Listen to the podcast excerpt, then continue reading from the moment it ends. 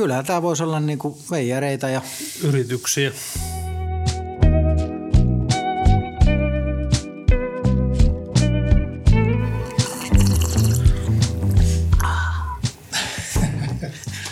Ulkona sataa ja tätä äänitettäessä ja vähän Seimassin tarinassakin tulee vähän tällainen sadeosuus, eli nyt päästään vähän siihen, siihen tragediaosuuteen, eli tähän uupumisvaiheen. Äsken jo tuossa kerroit, Sami, että alkoi siellä Studio Optarissa vähän hommat nihkeilemään niin sanotusti. Niin minkälainen tarina siitä saadaan?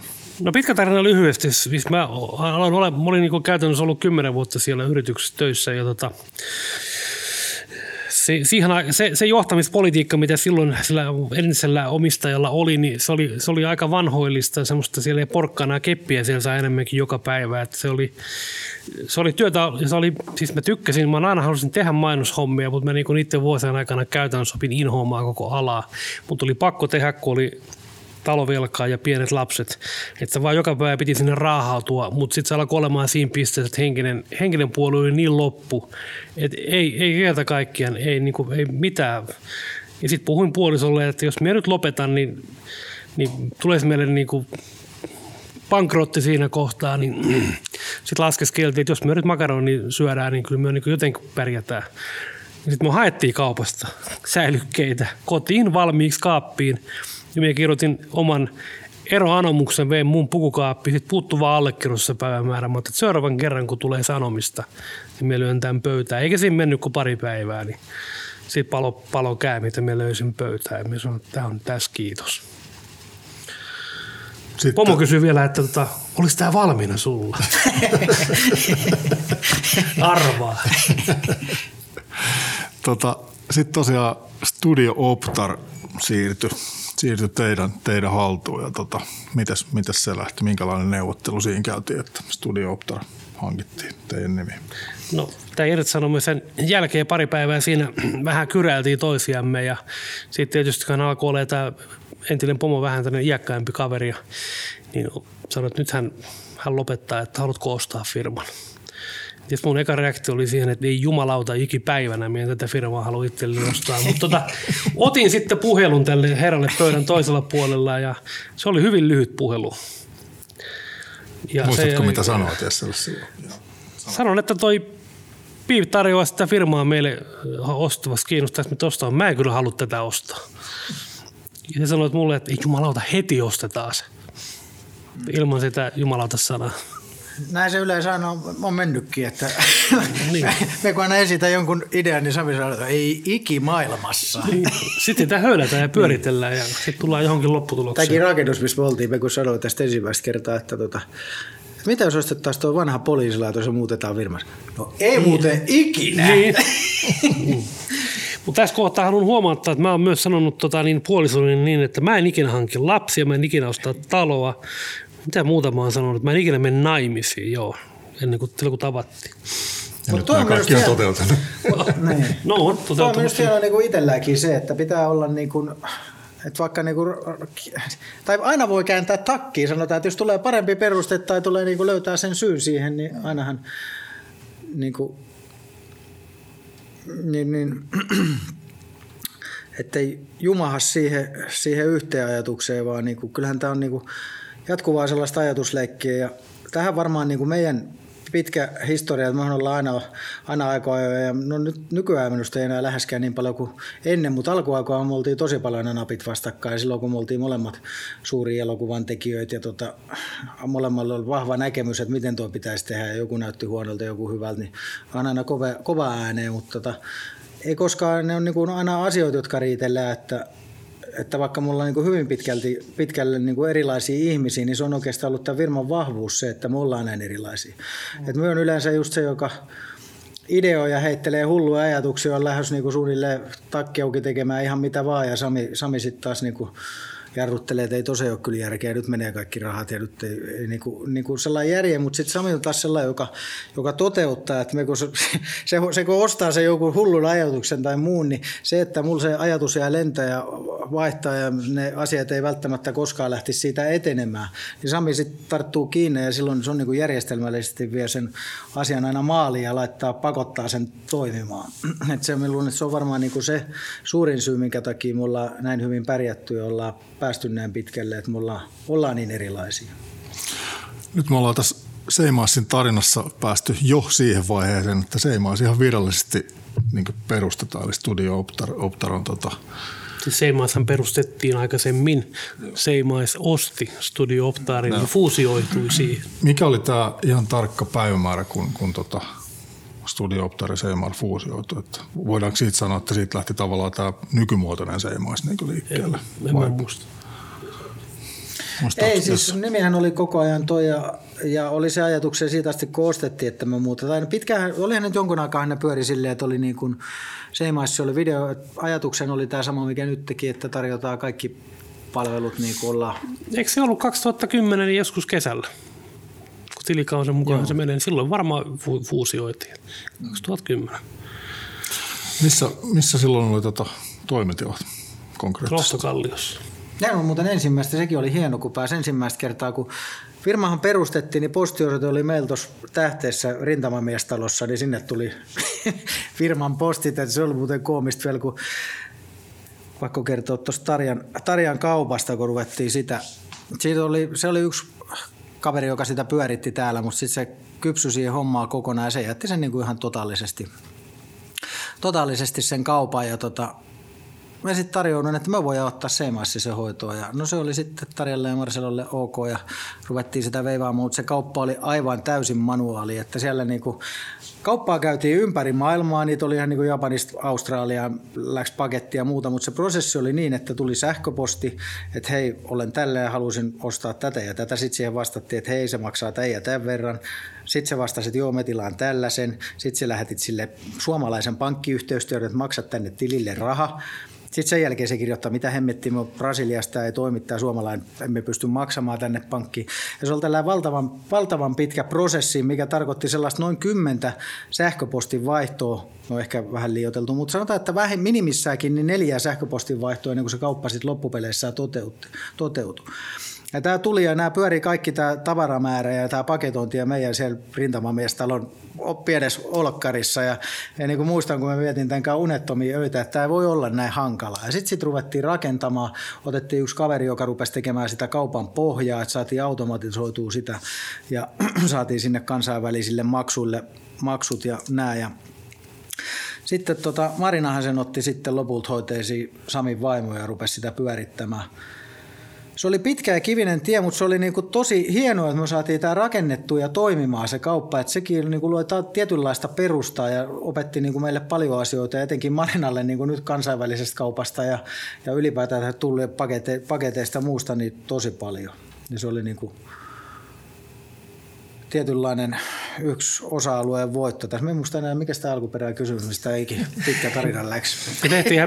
Tehtiinhän me tuotteitakin itse sitten Tarjalle. Ja niin tehtiinkin, joo. Kaikki muutkin Tarjaan liittyvät kytkykset, niin ne on ollut semmoisia, mitkä on meille avannut ovia ja on aina, kun on sen asian ilmassa, että me tehdään Tarja Turuselle sitä ja tätä, niin meitä on otettu vähän vakavammin silloin. Niin se on auttanut tosi paljon. Kerrankin painettiin yli 1000 noita kiertuepaitoja, niitä paino porukka 2 vuoroa, kun niillä on helvatimmoin kiire, että kerkee Senkkerin kyydi lentää, oliko se ensimmäinen keikka Sekeissä, niin lentää sinne, joo. Sekeissä ja niitä painettiin yötä päivää niitä paitoja, mutta tuliko niitä aina 3 minuuttiiksi meni per paita ja me ei keretty niinku millään se konelaulu yötä päivää ja sitten se oli tukkeesi ja sai keskellä yötä juostaan firmalle selvittää niitä paitaa ja veloa. Jeisonia nyt painoi yötä päivää.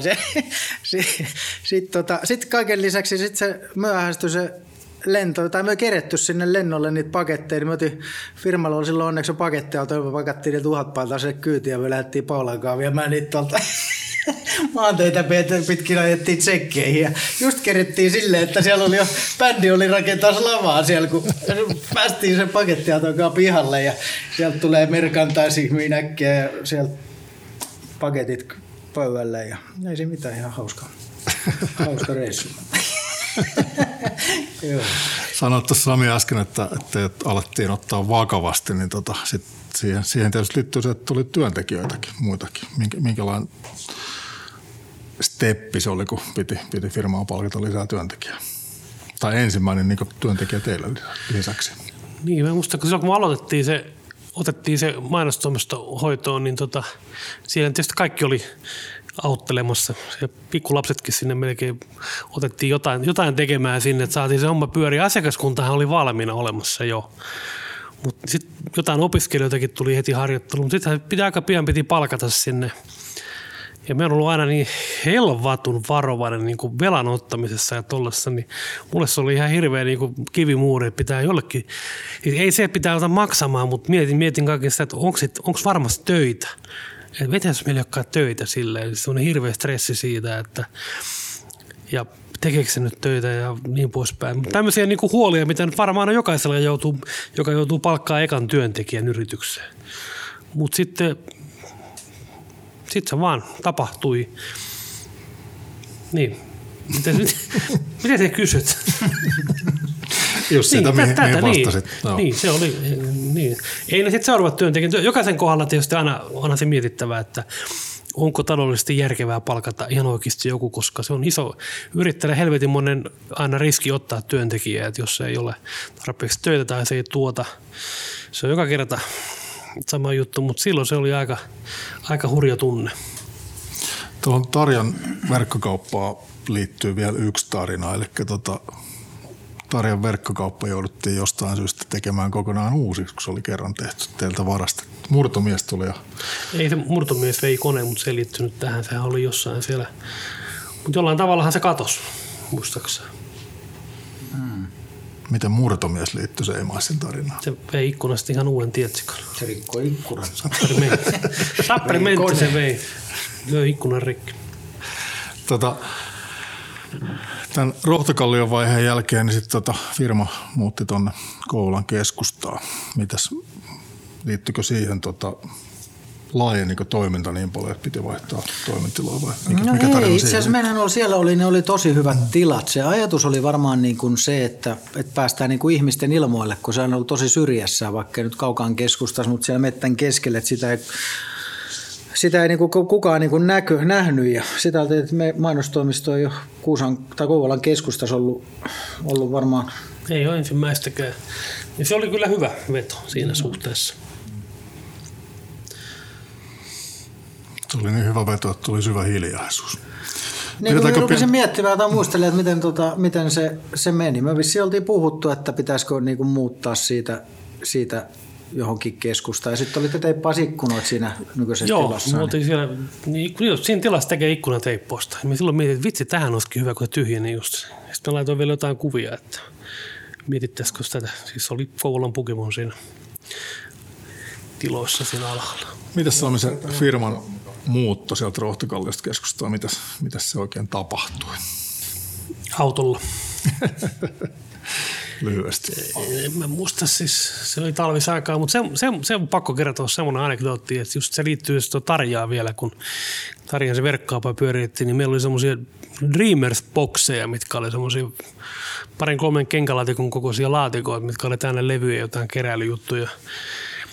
Ja me oli tuotu sinne Rohtakallioon meillä kaikki kaapit täynnä niitä, oliko 400 laatikoa, oli 500 laatikkoa. Niitä oli myyty silloin, täällä oli aika arvokkaita. Kun me muutettiin tuohon Rohtakallioon, niin ne piti ne kaikki lähes 500 laatikkoa kantaa sinne uuteen paikkaan. Meillä on sellainen VPK-ketju, kun me rappusia pitkin niitä roudattiin ja tungettiin kaapit täyteen. Me silloin ajattelin, että jumalauta, ei tarvitse ikinä minnekään kuljettaa. Nyt me muutettiin tänne. Ja niitä samoja bokseja kannettiin edelleen tuonne alakertaan. Nyt ei ole niin paljon enää, mutta niitä oli paljon edelleenkin. Mutta ehkä tästä talosta ei tarvitse ikinä niitä kantaa enää minnekään. Jotain pysyvää pitää olla. Yksi tällainen aika iso ja näkyvä asia, mikä liittyy Seimaisin tarinaan, niin on noin stand-up stand-upien kuvaaminen ja taltiointi.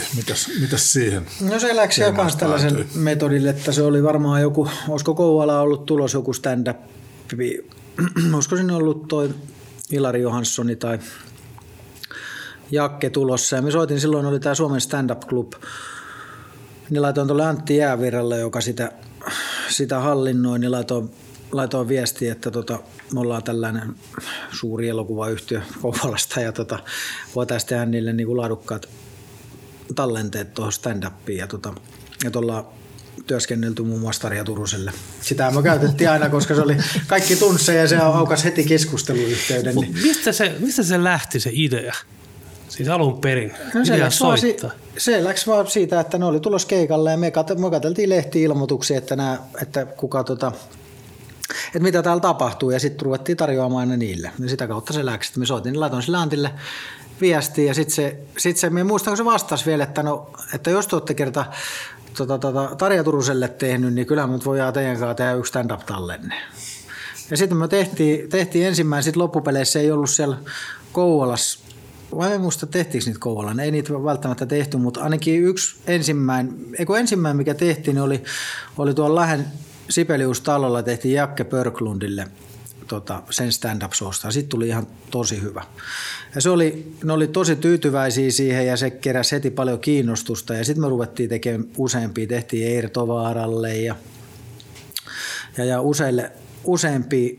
Ja sitten Sony kiinnostui siitä sille, että ne teki diilin ton Suomen stand-upin kanssa siitä, että ne tekee niinku julkaisee 5 levyn setin. Ja siellä oli just Jakke ja Ilari ja Niko Kivelä ja ketähän muuta siellä. Mutta niitä tuli kumminkin 5 levyn sarja, ne me kuvattiin. Ja sitten me tehtiin siinä vuosien aikaan, niin tehtiin useita tällaisia yksittäisiä tallenteita, joko suoraan artistille tai sitten stand-upin laskuun. Sitten se alkoi pikkuhiljaa niin kuin nousemaan sen suosio Suomessa. Ihmiset alkoi tykkää sitä ja ne alkoi kerää saleja täyteen porukkaa. No sitten tietysti isot kanavat havahtui siihen ja loppupeleissä sitten toi Antti onnistui Nelosenkaan, teki diilin, että tehdään yksi tuotantokausi stand-upiin ja sitten ne luonnollisesti Antti kysyi meiltä sen teknisen toteutuksen ja nyt sitten on 4 kautta paukutettu, että 2 vedettiin Glorias Helsingissä ja nyt 2 viimeisintä on ollut sitten Piikokissa. Ja ne on ollut tosi suosittuja ja hyviä. Mutta me ollaan itse asiassa oltu Seimassa, on ollut vaikuttamassa siihen, että stand-up on niinku noussut näin suureksi ilmiöksi, ainakin näin nopeasti, mitä se tällä hetkellä Suomessa on. Koska se oli pitkälle sen visuaalisen puolen aikaansaannosta ja sen niinku tietoisuuden lisäämistä. Niin, saa nähdä, mitä tämä mennyt vuosi on nyt tehnyt sille. Vähän takapakkia tästä tullut. Niin, tosiaan äänitetään korona-aikaa ja sen vaikutukset vielä on olemassa. Puhutaan niistä vähän lisää tuossa myöhemmin.